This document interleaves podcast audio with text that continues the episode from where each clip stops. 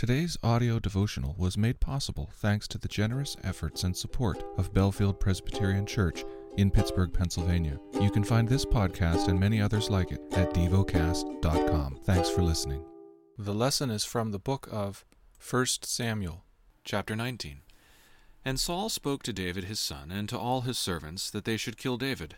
But Jonathan, Saul's son, delighted much in David, and Jonathan told David, Saul my father seeks to kill you. Therefore be on your guard in the morning, stay in a secret place, and hide yourself, and I will go out and stand beside my father in the field where you are, and I will speak to my father about you, and if I learn anything, I will tell you. And Jonathan spoke well of David to Saul his father, and said to him, Let not the king sin against his servant David, because he has not sinned against you, and because his deeds have brought good to you. For he took his life in his hand, and he struck down the Philistine, and the Lord worked a great salvation for all Israel. You saw it and rejoiced. Why then will you sin against innocent blood by killing David without cause? And Saul listened to the voice of Jonathan. Saul swore, As the Lord lives, he shall not be put to death. And Jonathan called David, and Jonathan reported to him all these things. And Jonathan brought David to Saul, and he was in his presence as before. And there was war again. And David went out and fought with the Philistines, and struck them with a great blow, so that they fled before him.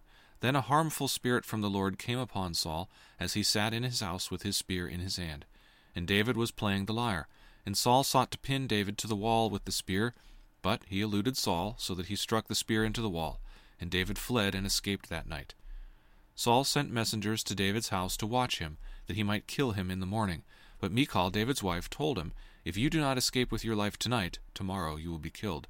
So Michal let David down through the window, and he fled away and escaped.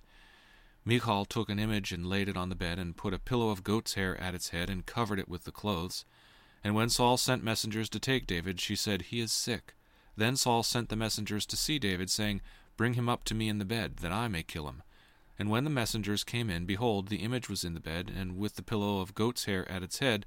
Saul said to Michal, Why have you deceived me thus, and let my enemy go, so that he has escaped? And Michal answered Saul, He said to me, Let me go. Why should I kill you? Now David fled and escaped, and he came to Samuel at Ramah, and told him all that Saul had done to him. And he and Samuel went and lived at Naioth. And it was told Saul, Behold, David is at Naioth in Ramah. Then Saul sent messengers to take David, and when they saw the company of the prophets prophesying, and Samuel standing as head over them, the Spirit of God came upon the messengers of Saul, and they also prophesied. When it was told Saul, he sent other messengers, and they also prophesied. And Saul sent messengers again a the third time, and they also prophesied. Then he himself went to Ramah, and came to the great well that is in Sechu. And he asked, Where are Samuel and David? And one said, Behold, they are at Naioth in Ramah. And he went there to Naioth in Ramah, and the Spirit of God came upon him also. And as he went, he prophesied until he came to Naioth in Ramah. And he too stripped off his clothes, and he too prophesied before Samuel, and lay naked all that day and all that night. Thus it is said, Is Saul also among the prophets? Meditate and dwell on what you're paying attention to in God's Word. How has it connected with your heart or mind?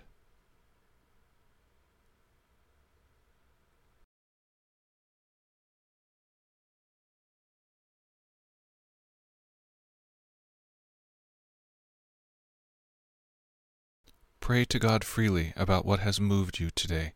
Turn your thoughts to Him and enjoy His presence. We offer the following as prayer topic suggestions for fellowship with the risen Christ, for a just society. Thank you for listening to DevoCast.